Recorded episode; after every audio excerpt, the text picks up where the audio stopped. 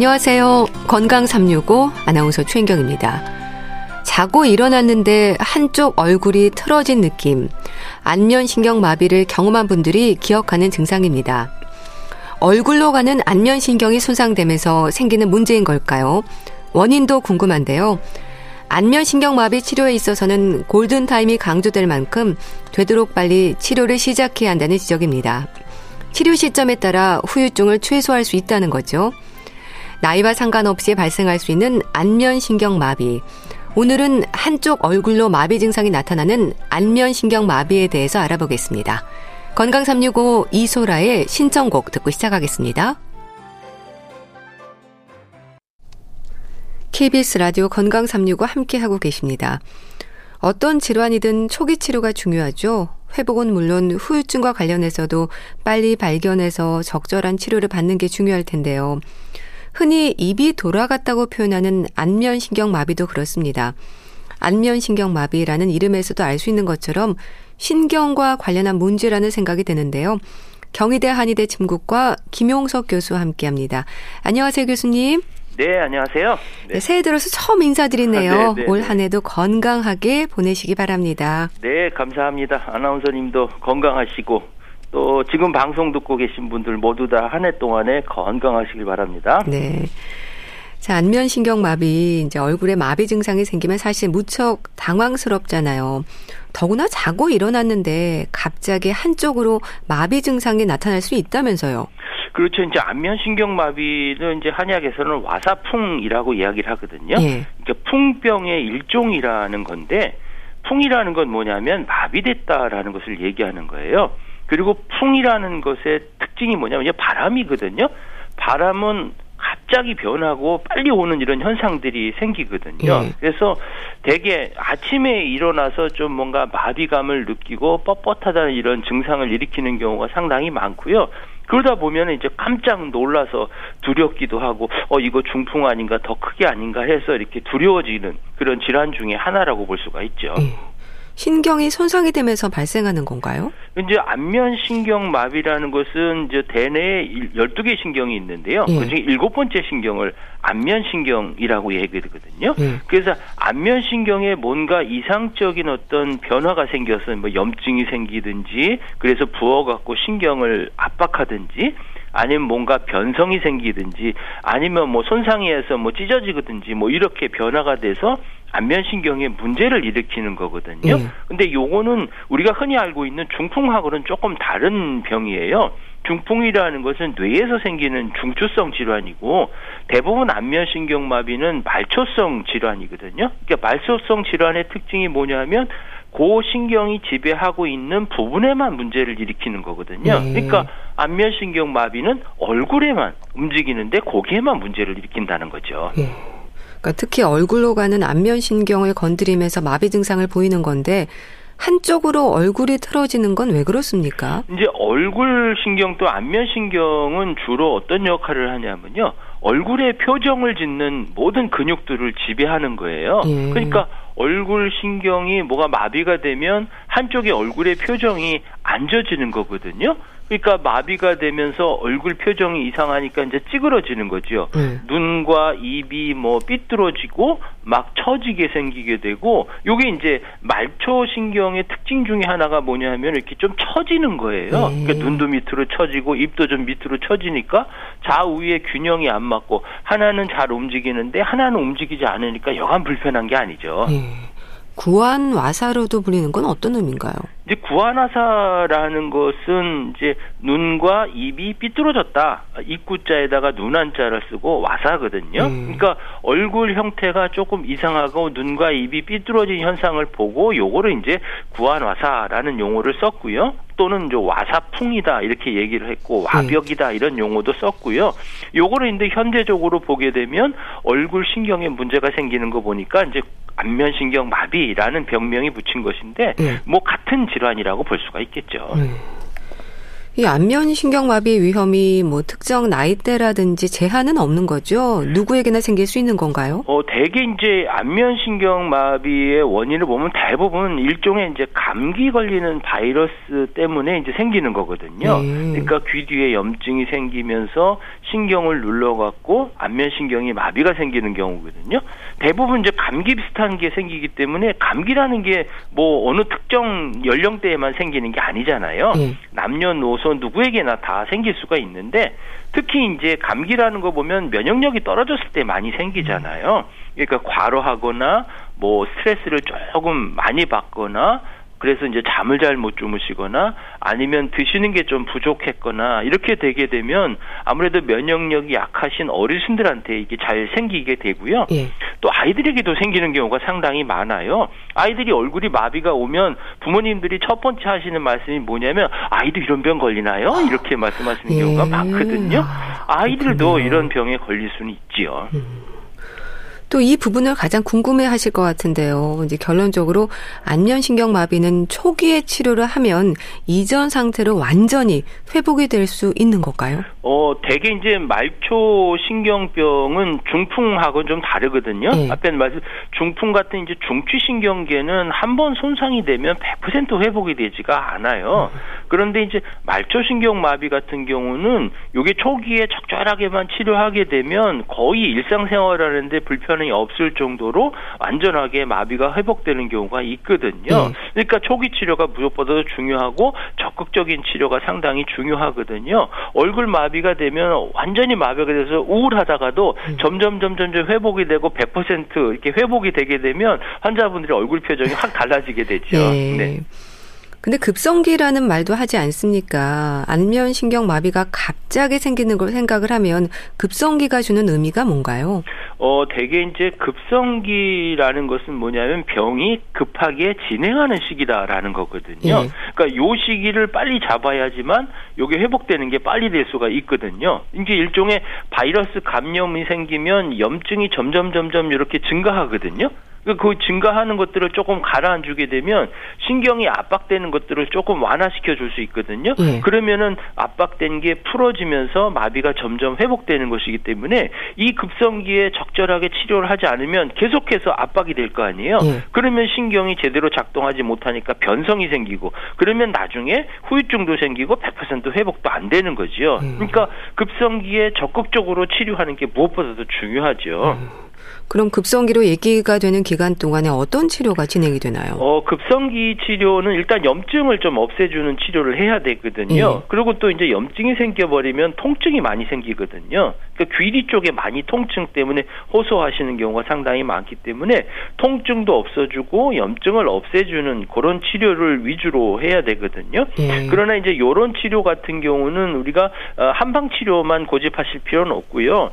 72시간 내에 양방 치료 치료인 이제 스테로이드 제제를 같이 권고하게 하거든요. 예. 그러니까 스테로이드를 쓴다는 얘기는 뭐냐면 염증이 생겨 있고 부어 있는 것들을 혈류 속도를 확 증가시켜 갖고 염증을 빨리 없애주게 해주는 음. 거예요. 예. 그러면 신경 압박이 덜하니까 후유증도 덜할 수 있거든요. 그래서 같이 이제 한방 치료와 양방 치료 같이 병행하는 게 요 초기에는 급성기를 상당히 중요하죠. 음. 또 집중 치료라고 표현이 되던데요. 2, 3주간 매일 치료를 받는 건가요? 어, 이제 집중 치료를 초기에 하는 게 상당히 중요한데 무엇보다 2, 3주 안에 하시는 게 좋거든요. 음. 왜냐하면 신경 회복이 가장 빨리 될 수 있는 시기예요. 급성기 처치가 중요하고 또 그 처치를 회복해 다는 데 있어 중요한 것은 2주 정도를 보거든요. 음. 대부분 이제 마비가 되면 점점 점점 며칠은 조금 진행을 해요. 한 3일 정도는 좀 심해지거든요. 아침에는 좀 마비가 조금 생겼다가 뭐 오후가 되고 저녁이 되면 더 심해지는 경우도 있고요. 예. 그게 한 3일에서 5일 정도 이렇게 진행을 하게 되거든요. 그리고 한 일주일 정도 지나부터 이제 조금씩 조금씩 움직이게 돼요. 그래서 한 2주 정도 돼서 주름이 한 반 이상 정도 올라간다 그러면 이런 경우는 예후가 상당히 좋다라고 볼 수가 있죠. 음. 그럼 침 치료는 얼굴에 침을 놓나요? 어떤 효과를 기대할까요? 어, 아무래도 이제 얼굴에 침을 놓게 되거든요. 마비가 된 쪽이니까 음. 신경 자극을 주기 위해서는 침을 놓는 게 상당히 중요한데요. 네. 저희가 이제 얼굴 마비 환자들 볼 때 보면 이제 적외선 체열이라는 촬영을 체표 온도를 측정하는 검사를 하거든요. 그러면 마비가 되면 한쪽에 혈액 순환이 안 되니까 온도가 떨어지는 것을 아, 볼 수가 있어요. 네. 그래서 그 혈액 순환을 좋게 해주기 위해서 뭐 따뜻하게 찜질도 하지만 침 네. 치료를 하거든요. 침 치료의 가장 기본적이고 중요한 효과가 뭐냐면 혈액 순환을 좋게 해주는 거거든요. 우리가 침 놓는 자리들을 보면 대부분 혈관 옆에 있어요. 네. 그래서 침을 놓게 되면 출혈이 되는 경우가 또 상당히 음. 많거든요. 그러니까 혈액 순환을 좋게 해주고 마비된 신경을 회복시켜 주는데 상당히 도움을 줄 뿐만 아니라 예. 또 통증 있는 것들을 통증을 완화시켜 주는 효과가 있고 그다음에 이제 전기적을 자극을 통해서 마비된 것들을 점점 점 움직여 주는 운동도 하게 되니까 침 치료가 아주 다양한 효과를 볼 수가 있지요. 네. 뜸이나 한약도 처방이 되는 걸로 알고 있습니다. 네, 뜸 치료라는 것은 이제 온열 자극이거든요. 예. 앞에 말씀드렸지만 마비가 되면 혈액 순환이 안 되고 온도가 떨어지거든요. 열 자극을 주기 위한 방법이 뜸 치료 같은 것들을 하게 되는데 직접적으로 뜸을 넣어 화상을 입히는 것이 아니라 간접적으로 따뜻하게 해주는 온열 자극을 주는 것이고요. 예. 또 이제 한약 처방도 같이 병행을 하게 돼요. 뭐 체질이라든지 아니면 병리의 증상에 따라서 우리가 약 처방을 하게 되는데요. 초기에는 이제 혈액 순환을 좋게 해주고 또 마비된 것들을 풀어주고 그다음에 염증도 없애주고 붓기도 없애주는 그런 약물들을 주로 하고요. 예. 그다음에 병이 발생되는 게 되게 스트레스를 많이 받거나 기력이 떨어지거나 해소 생기는 경우가 많기 때문에 회복기에는 영양을 보충시켜주는 그런 어, 처방을 같이 활용을 하게 되고요. 예. 또 한약 같은 경우는 이 안면신경 마비인 경우는 첩약 의료보험도 되기 때문에 또 한방 치료를 적극적으로 해보시는 게 좋죠. 예. 면역력을 기르는 것과도 연관이 있을까요? 어, 아무래도 안면신경마비는 일종의 감기 걸리는 바이러스에 대한 감염이거든요. 감염은 면역력이 상당히 중요한 거예요. 음. 왜냐하면 감기 걸리는 바이러스가 다 떨어져도 어떤 사람은 감기 걸리고 어떤 사람은 감기 안 걸리잖아요. 마찬가지로 안면신경마비도 그렇거든요. 그래서 음. 이제 한의학에서는 정기 존내 사 불가간이라는 용어가 있어요. 그게 뭐냐면 우리 몸에서 전기라는 것이 딱 버티고 있으면 아무리 나쁜 기운이 들어와도 우리 몸을 침범하지 못한다는 거거든요. 음. 그래서 면 면역력을 기르는 게 무엇보다도 중요하지요. 음. 경우에 따라서는 매선 치료도 진행이 되는 걸로 알고 있는데요. 매선실을 얼굴에 주입하는 방법인 거죠. 이 많은 분들이 미용적인 목적으로 생각을 하는데 이게 안면신경 마비에도 사용이 되나요? 그렇죠. 매선한다는 건 뭐냐면은 그 실을 안에다가 심는다는 거거든요. 예. 매몰시킨다는 게 이제 매선인 거예요. 그러니까 대부분 보면 이제 주름이 개선시킨다든지 아니면 리프팅 이런 목적으로 고기를 이제 예, 매선을 갖다가 주입하는 경우가 상당히 많은데요. 예. 이런 미용 목적으로 생각도 하지만 이제 안면신경 마비 중에 이제 특히 후유증이 있는 경우 있거든요. 대개 보면은 이제 구축이라고 해서 한쪽이 처지는 거예요. 예. 그러니까 주름 개선이나 리프팅에서 효과를 보는 것처럼 축 처진 부분들을 이렇게 올려주는 효과가 있기 때문에 네. 안면신경마비 후유증에 또 근육에 힘이 없어갖고 막 좌우에 불균형이 생겼을 때 요를 좀 팡팡하게 해준다는 의미에서 이런 내선을 같이 활용하기도 하지요. 네. 또 안면 운동 프로그램도 치료에 포함이 되는 걸로 알고 있습니다. 어떻게 하는 건가요? 어, 사실 안면 운동 프로그램이 상당히 중요하거든요. 네. 이제 안면 신경 마비가 되면은 대부분 환자분들은 이건 뭐 며칠 지나고 약 먹으면 괜찮겠지 이렇게 생각을 하지만 그렇지는 않거든요. 운동이 마비가 됐다는 얘기는 어떻게 보면 그 운동을 움직이는 기억이 내가 없어졌다라는 거랑 의미랑 똑같거든요. 네. 그래서 움직임이 상당히 중요해요. 우리 몸은 안 움직이고 또 안 쓰면 근육에 살이 빠지든지 아니면 근육을 움직이는 것들을 우리 몸이 잊어버리거든요. 아. 그래서 체계적으로 또 운동을 해야 돼요. 예. 어 그래서 스타크에서 또 너무 많이 하거나 음. 또 너무 그 강하게 한다고 해서 빨리 좋아지는 건 아니고 오히려 그런 경우는 후유증도 생길 수도 있거든요. 네. 그래서 적절하게 그리고 체계적으로 해야 되는데 초기에는 어떻게 해야 되냐면은 안 움직이는 걸 억지로 막 움직이려 하지 마시고요.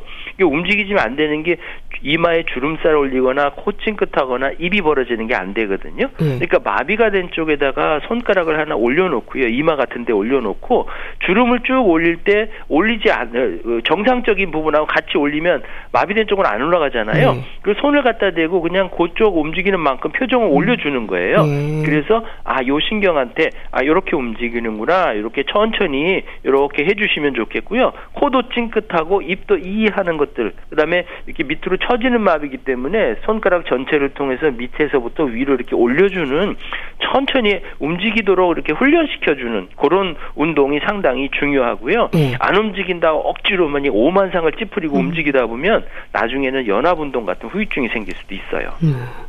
그럼 이렇게 초기 치료의 시기를 놓치면 어떤 후유증이 올 수 있는 건가요? 네, 이제 마비가 완전하게 회복이 안 되겠죠. 예. 어, 그 후유증 중에 하나라고 볼 수 있겠고요.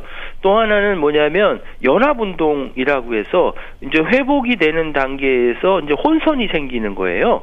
예를 들면 이제 주름을 위로 올리라고 하는 움직임을 신호를 가면 주름만 움직여야 되는데 이게 코나 입이 같이 당겨지는 거예요. 음. 그러니까 덩어리째 움직이는 거거든요. 음. 이건 왜 그러냐면 앞에 말씀드린 대로 움직이라고 운동하라고 하니까 너무 힘줘서 움직인 거거든요. 음. 그러면 신경이 회복되는 다음에 이게 주름만 움직이는 훈련이 안 되고 온몸을 다 쓰니까 입에 있는 근육까지 같이 따라 움직여 버리니까 신경이 회복되는데 혼선이 생긴 거예요. 그게 이제 연합 운동이라는 거고요. 음. 그 다음에는 이제 악어 눈물 눈물이라고 해서 음식을 먹는데도 눈물이 질질 흐르는 거죠. 음. 그 다음에 구축 현상이라고 생겨서 이제 좌우의 균형이 맞지 않게 되고 음. 또 심하면 막 어지럼증 같은 것들을 호소하는 분들도 계세요. 음. 그럼 이미 후유증이 생긴 이후에 치료를 받는 건 큰 의미가 없을까요? 아니 그렇지는 않고요. 일단은 제일 중요한 거는 후유증 없이 완전하게 회복되는 게 일차적인 목적이고요. 음. 또 후유증이 생기더라 해도 그 후유증을 관리하면서 치료해서 불편감이 없도록 해주는 게 상당히 중요하거든요. 음. 그래서 후유증이 생기면 어떻게 보면 신경이 회복되는데 혼선이 생겼으니까 음. 그것들을 정상적인 방법으로 움직이도록 훈련이 필요한 거거든요. 그러니까 음. 어떻게 보면 신경을 다시 프로그래밍한 리프로그래밍 시킨다 이런 표현을 많이 쓰죠. 예. 이 안면신경마비 환자들이 초기에 치료를 시작하는 경우도 많습니까? 뭐 이러다 괜찮겠지 생각해서 치료를 미루는 분들도 있지 않을까 싶은데요. 어, 사실 이제 대부분의 안면신경마비가 생기면 두렵잖아요. 그렇죠. 그러니까 병원에 즉각적으로 음. 오시는 분이 상당히 많으시고요. 예. 뭐 어르신들 같은 경우는 온 집안 식구들을 다 데리고 오시는 분도 아, 계시고 예. 그렇거든요. 그런데 가끔 어떤 분이 계시냐면요. 병원에 가기를 두려워하시는 분이 계세요. 아. 이거 검사하면 뭐 큰 병이 나오는 거 아닌가 이것도 이러다가 우리 자녀들한테 좀 폐해를 끼치는 게 아닌가 음. 또 해서 병원을 안 오시다가 이 마비가 조금 심해져서 오시는 경우도 상당히 좀 많이 있죠. 네. 음. 사실 안면신경 마비를 경험한 분들이 당황하는 건 아침에 양침물이 입가로 흐를 때거든요. 밥 먹다가도 조금 당황한다고 하던데 처음에는 증상이 약하게 오기도 하나 봐요.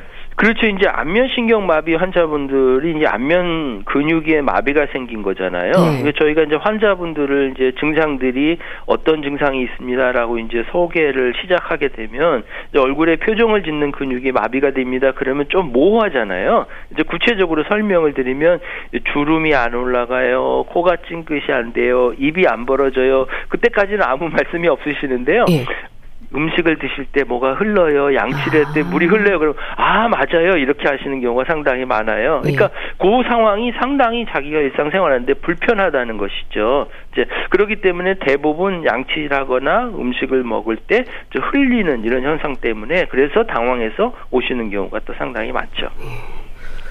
그런데 또 노인들의 경우에는요, 안면 신경 마비보다 중풍을 의심할 것 같기도 한데 어떨까요? 그렇죠. 이제 대부분 얼굴 신경 마비는 어르신들뿐만 아니라 젊은 사람들도 일단 내가 중풍이 아닌가 의심하는 경우가 상당히 많아요. 네. 왜냐하면 네. 뇌에 가까운 부분에 마비가 되잖아요. 얼굴이 마비가 되고 내 마음대로 안 움직이니까 상당히 당황하지요. 그래서 뭐 응급실부터 달려가는 분도 있고요. 네. 그래서 어 이게 혹시 중풍 아닌가 해서 머리에다 CT나 MRI MRI 이렇게 음. 찍어 보시는 네. 상당히 많이 계시죠. 네. 네. 그럼 안면 신경 마비와 중풍에서 일반인들이 생각할 때 증상에서 비슷한 부분이 있을까요? 그렇죠. 안면 신경 마비는 얼굴이 마비된 거잖아요. 네. 중풍도 마찬가지로 얼굴이 마비가 될 수가 있어요. 그러니까 중풍이라는 것은 우리 몸의 움직임을 관장하는 뇌에도 문제가 생기니까 마비는 똑같이 생길 수가 있겠죠. 네.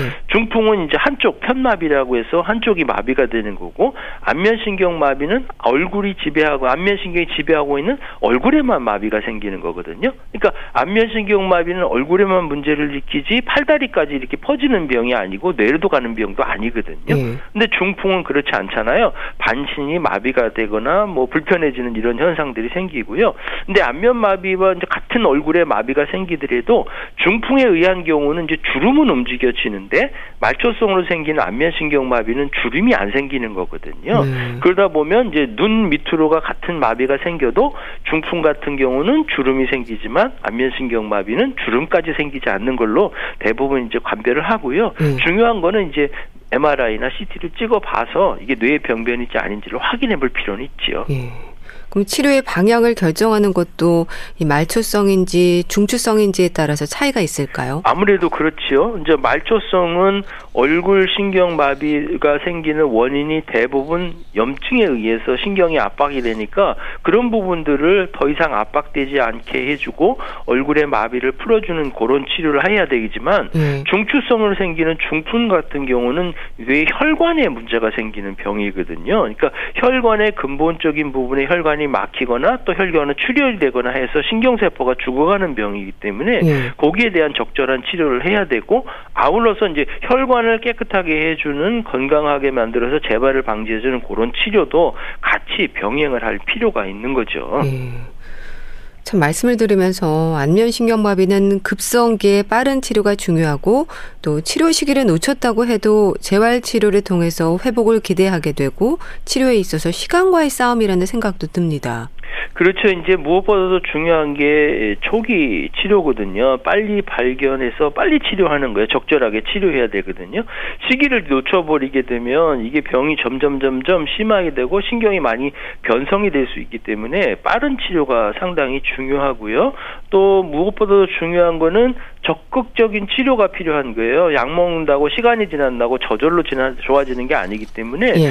재활 치료라든지 아니면 자가 운동법이라든지 얼굴을 따뜻하게 한다든지 이런 것들을 꾸준하게 할 필요가 있는 거거든요. 예. 그냥 아무것도 안 하고 그냥 저절로 낫겠지 했다가 여러 가지 후유증이 있는 질환들이 또 생길 수도 있기 때문에 적극적인 치료를 좀 하실 필요가 있고요. 무엇보다 중요한 건 사실은 이제 병이 생기지 않게 예방하 는 게 중요하지요. 예. 병이 생겨서 치료하는 것도 초기에 치료하는 게 중요하지만 병이 생기지 않도록 미리 예방하는 것이 또 재발을 방지하는 하나의 방법이라고 볼 수가 있죠. 예.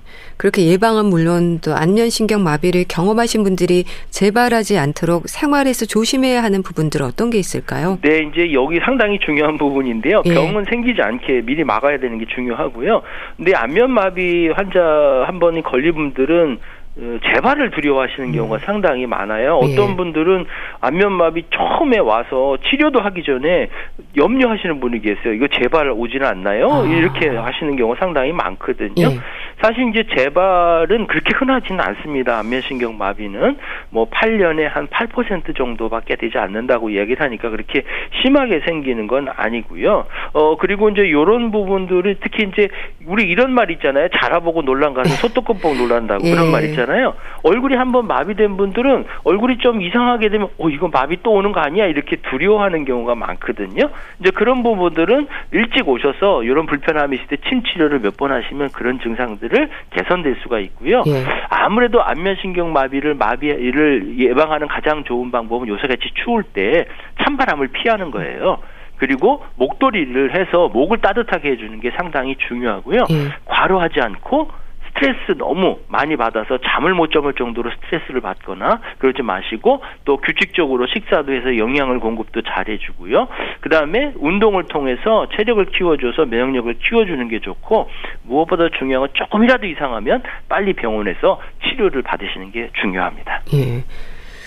뭐 겨울철 얼굴을 포함해서 근육을 좀 유연하게 하는 지압법 없을까요? 네, 얼굴을 우리가 이제 지압 부분에는 여러 가지 부분이 있겠지만 손바닥으로 얼굴을 따뜻하게 해주는 게 좋거든요. 네. 가볍게 손바닥으로 얼굴을 이렇게 톡톡톡톡 두드려 주시게 되면 혈액 순환이 좋고요. 요렇게 하기 전에 따뜻한 물수건으로 얼굴을 한번 대고 그래서 혈액 순환이 좋게 좀 한 다음에 그 얼굴 부위를 전체적으로 손바닥을 얼굴로 대서 가볍게 톡톡톡톡 두드리시면 혈액순환도 좋게 될 뿐만 아니라 얼굴의 전체적인 흐름을 좋게 해주기 때문에 피부 미용에도 상당히 좋을 수 있기 때문에 네. 한번 해보시면 좋을 것 같고요. 무엇보다 중요한 것은 보온을 유지하는 게 상당히 좋습니다. 네.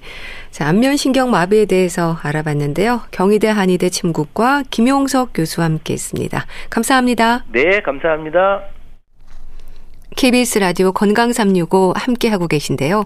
켈리 클락슨의 Because of You 듣고 다시 오겠습니다.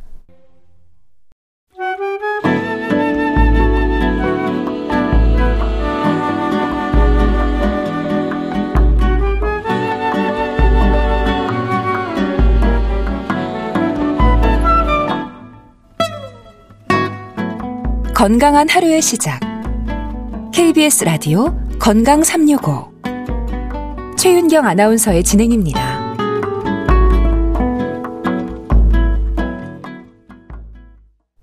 KBS 라디오 건강 365 함께 하고 계십니다.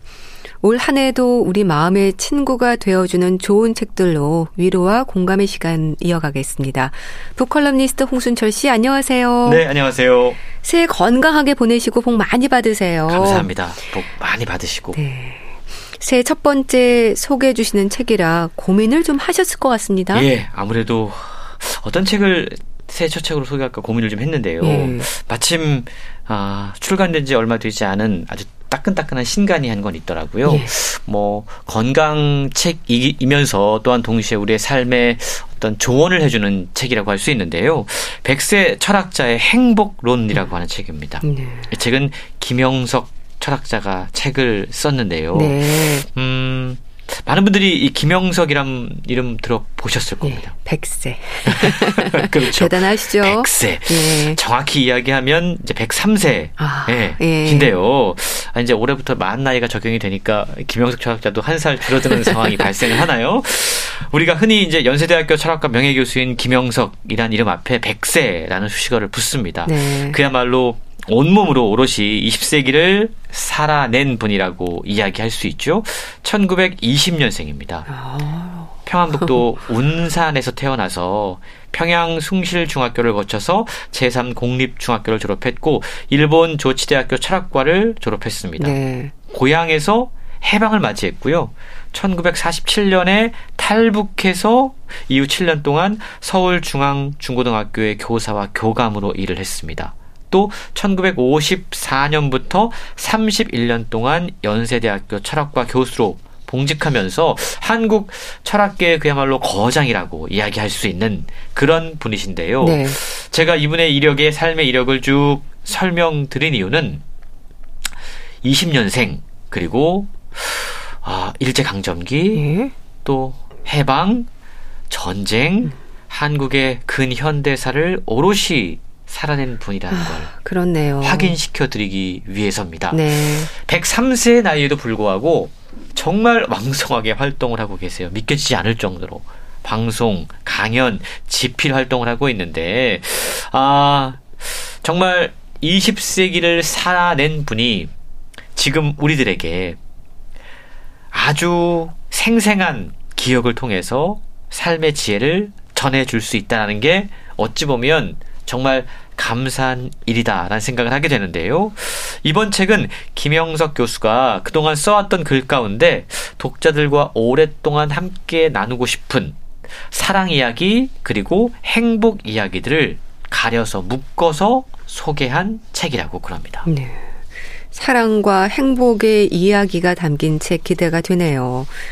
김영석 교수는 그래요. 대한민국 현대사의 산 증인이죠. 100세가 넘은 나이에도 이렇게 활발하게 활동하시는 걸 보면 열정이 정말 대단하신 것 같아요. 그렇습니다. 그만큼 이 책을 통해서도 자신이 열정적으로 살 수 있었던 비결은 행복했기 때문이다라고 이야기합니다. 예. 그리고 건강하게 살 수 있었던 비결 역시 행복했기 때문이다라고 이야기해요. 근데 행복이란 게 과연 뭘까요? 우리는 행복에 대해서 일종의 환상 또는 편견 같은 것들을 갖고 있습니다. 네. 저자는 우리에게 이렇게 묻고 있어요. 인생에는 고통과 슬픔, 즐거움과 행복이 함께 자리합니다. 지금 당신의 인생에는 어느 것이 더 많습니까? 당신에게는 고통을 이겨내고 행복을 만들어낼 힘이 있습니까? 라고 묻고 있는데요. 예. 성실과 노력, 감사와 사랑, 긍정과 희망, 여유와 건강, 정말 좋은 인생의 가치들이 다 여기 소개가 되고 있어요. 저자는 이런 것들이 우리의 삶에서 행복 감정을 부풀릴 수 있는 소중한 가치들이다라고 이야기를 하고 있는데요. 네. 행복은 하늘에서 뚝 떨어지는 것이 아니다. 결코 혼자 오지 않는다. 혼자 커지지 않는다. 사람들은 행복에 대해서 뭔가 대단한 것이다 라고 생각하고 있지만 김 교수는 사실 행복이란 대단한 것이 아니고 지금 여기에서 소소한 일상에 감사하는 것에서 행복이 시작된다라고 설명하고 있습니다. 네. 책은 모두 아, 네 개의 목차로 구성이 되어 있는데요. 예. 일부는 행복이 머무는 자리입니다. 행복은 어디 있는가? 일상과 개인의 삶에 현재 존재하고 있는 행복을 찾아내는 방법에 대해서 이야기하고 있어요. 2부는 스스로 성장하는 힘입니다. 행복을 어떻게 키울 수 있을까? 저자는 노력하고 성장하는 삶 가운데서 성취감을 느끼면서 행복을 키워나갈 수 있다라고 이야기를 하고 있습니다. 예. 제 3부는요, 인생을 사랑하고 즐기는 마음인데요. 여기에선 특별히 인간 관계의 소중함에 대해서 이야기를 합니다. 사람들과 함께 할 때 행복은 더욱더 빛날 수 있다라고 이야기하고 있고요. 예. 마지막 4부가 삶의 지혜가 녹아 들어가 있는 내용입니다. 삶의 완성으로 가는 길인데요. 나이 들에 대해서 그리고 무르익는 삶의 여정 가운데서도 끝내 사라지지 않을 행복을 누리는 법을 이야기를 하고 있습니다. 물론 김영석 교수 역시 최근 들어서 울적한 마음이 들 때가 있다라고 이야기합니다. 예를 들자면 종종 만나던 동료 학자의 부고를 접하면서 아... 그때는 적막감과 허전함에 빠지기도 하고 예. 또 죽음에 대한 막연한 두려움 같은 것들이 몰려올 때도 있지만 매일 아침 일어남에 감사하고 긍정과 사랑을 이야기함으로써 자신의 행복감을 키워가고 있다라고 설명하고 있습니다. 네. 참 행복이 머무는 자리, 스스로 성장하는 힘, 인생을 사랑하고 즐기는 마음, 그리고 삶의 완성으로 가는 길까지 건강, 행복, 즐거움, 긍정의 단어들이 떠오르네요. 그렇습니다. 올 한 해 사실 여러 가지 상황들은 좋지 않을 거라고 그래요. 그럼에도 불구하고 우리는 이러한 감정들을 떠올리면서 우리 스스로 행복을 찾아내고 그리고 행복을 만들어 가야 되는데요. 예. 행복을 어떻게 정의 내릴 수 있을까? 우리가 행복을 무엇이라고 생각하는가? 사실은 이 질문을 스스로에게 먼저 해 봐야 됩니다. 왜냐하면 행복은 다소 추상적이에요. 그리고 개인에 따라서 다르게 이야기할 수밖에 없습니다. 네. 그런데 김 교수는 현대 사회에서 행복을 측정하려고 하는 것에 대해서 문제를 제기합니다. 우리는 언젠가부터 뭐든지 측정하고 양을 좀 이렇게 좀 따져보고 음. 순위를 매기는 걸 좋아합니다. 네. 그러면서 행복에 대해서도 양을 측정하려고 하고 남과 비교하려고 하고 순위를 매기려고 합니다. 예. 그러다 보니까 행복도 자꾸만 물질처럼 여겨지고 있고 만족이란 걸 모르게 된다라고 이야기합니다. 김 교수는 책에서 행복은 저기 멀리가 아니라 지금 여기에 있다 라고 이야기해요. 그러면서 무엇을 소유하는 것보다는 어떤 가치 있는 삶을 누리는가 이것이 행복의 조건이 되고 무엇을 얻는가 이것도 귀하지만 내가 이웃과 사회에 무엇을 주는가 이것이 더 더 큰 행복을 약속해 준다라고 이야기를 하고 있습니다. 네. 행복은 하루하루의 진실하고 값 있는 삶의 내용으로 주어지는 것이지 어떤 욕망이나 환상으로 채워지는 것은 결코 아니라는 사실을 기억하라는 거죠.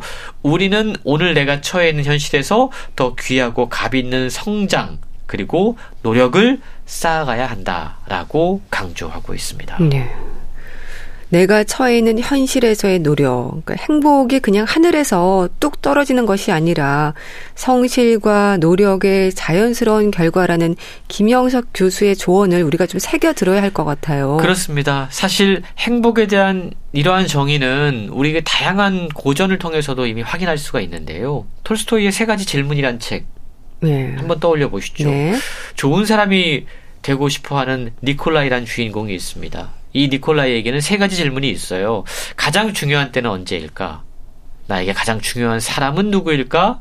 가장 중요한 일은 무엇일까? 음. 니콜라이는 깊은 산 속에 사는 현명한 거북이 레오와 함께 생활하면서 자연스럽게 이 세 가지 질문의 답을 얻게 됩니다. 그 답을 한번 말씀드려 볼까요? 가장 중요한 때는 언제일까요? 과거 어느 순간? 미래 내가 돈을 벌게 될 그 순간? 아닙니다.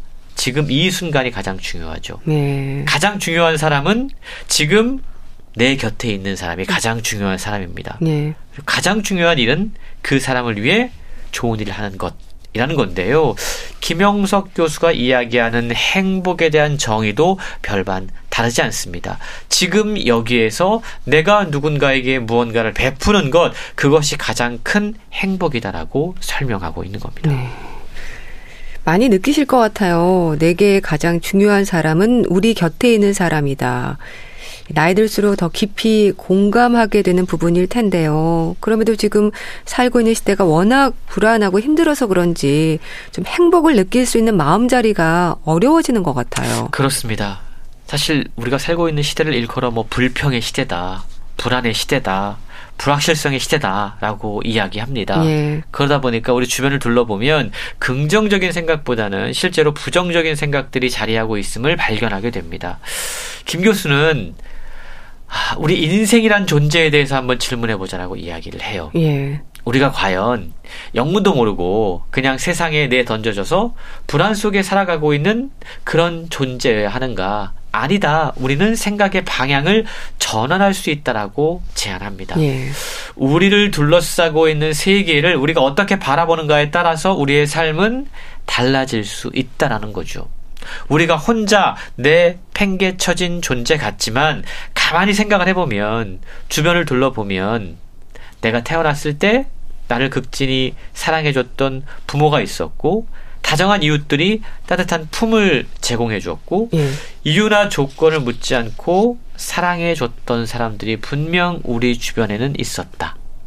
하이데거가 이야기했던 것처럼 인간은 던져진 존재라고 하기보다는 차라리 택함을 입은 존재다. 우리는 축 축복을 받은 존재다라고 생각할 수 있어야 된다는 겁니다. 네. 생각은 자유니까요. 네. 부정에서 긍정으로, 불안에서 믿음으로, 절망에서 희망으로, 그리고 상실에서 실제로의 길이 우리 앞에 주어진 길이고 그 길로 묵묵하게 성실하게 조금씩 앞으로 걸어 나갈 때 우리는 스스로 행복을 만들어 갈 수 있다라고 용기를 북돋아주고 있는 겁니다. 네. 김영석 교수는 뭐 언제나 생각의 중요성을 강조하시는 철학자시잖아요. 생각과 관점을 바꾸면 우리 삶을 다르게 평가할 수 있다. 오늘 소개해 주시는 책에서도 강조가 되는 부분인 것 같아요. 그렇습니다. 제가 이 책을 읽으면서 가장 공감했던 부분이 바로 이 대목인데요. 네. 김 교수가 이렇게 이야기하십니다. 이제는 내가 100세를 넘긴 지금 우리에게 가장 필요한 교훈이 있다면 그것은 하라. 라는 말이라고 생각한다. 네. 하면 못할 것이 없고 노력하면 안 될 것이 없기 때문이다. 예. 필요하다면 일곱 번이 아니라 열 번이라도 좋다라고 쓰여 있습니다. 백세 철학자 김영석 교수는 우리에게 필요한 교훈이란 측면에서 이렇게 이야기하고 있는 거죠. 하라. 예. 사실 우리가 예전에는 하면 된다의 네. 정신이 있었습니다. 일단 시도했어요. 그렇게 하다 보면 실제로 됐습니다. 두드리다 보면 열렸고요. 그렇죠. 그게 어찌 보면 대한민국의 큰 현대사였고 우리가 이렇게 살 수 있었던 원인이었고 개척자 정신이었고 모험가 자세였습니다. 예. 그런데 하면 된다 해서 요즘 젊은 세대들은요. 되면 한다로 아. 바뀌었다고 그럽니다. 아, 그렇군요. 하면 된다와 되면 한다. 음. 말장난 같지만 되게 큰 네. 차이가 있습니다. 되면 한다. 이런 소극적인 모습, 그리고 방관자적인 자세로는 성장은 물론이고 더불어 행복도 경험할 수 없다. 라는 김 교수의 조언을 기억을 해야 됩니다. 김 교수는 나는 지금도 확실히 믿고 있다. 성실한 노력은 언제나 약간의 기적을 만들 수 있다. 라고 전하고 있는데요.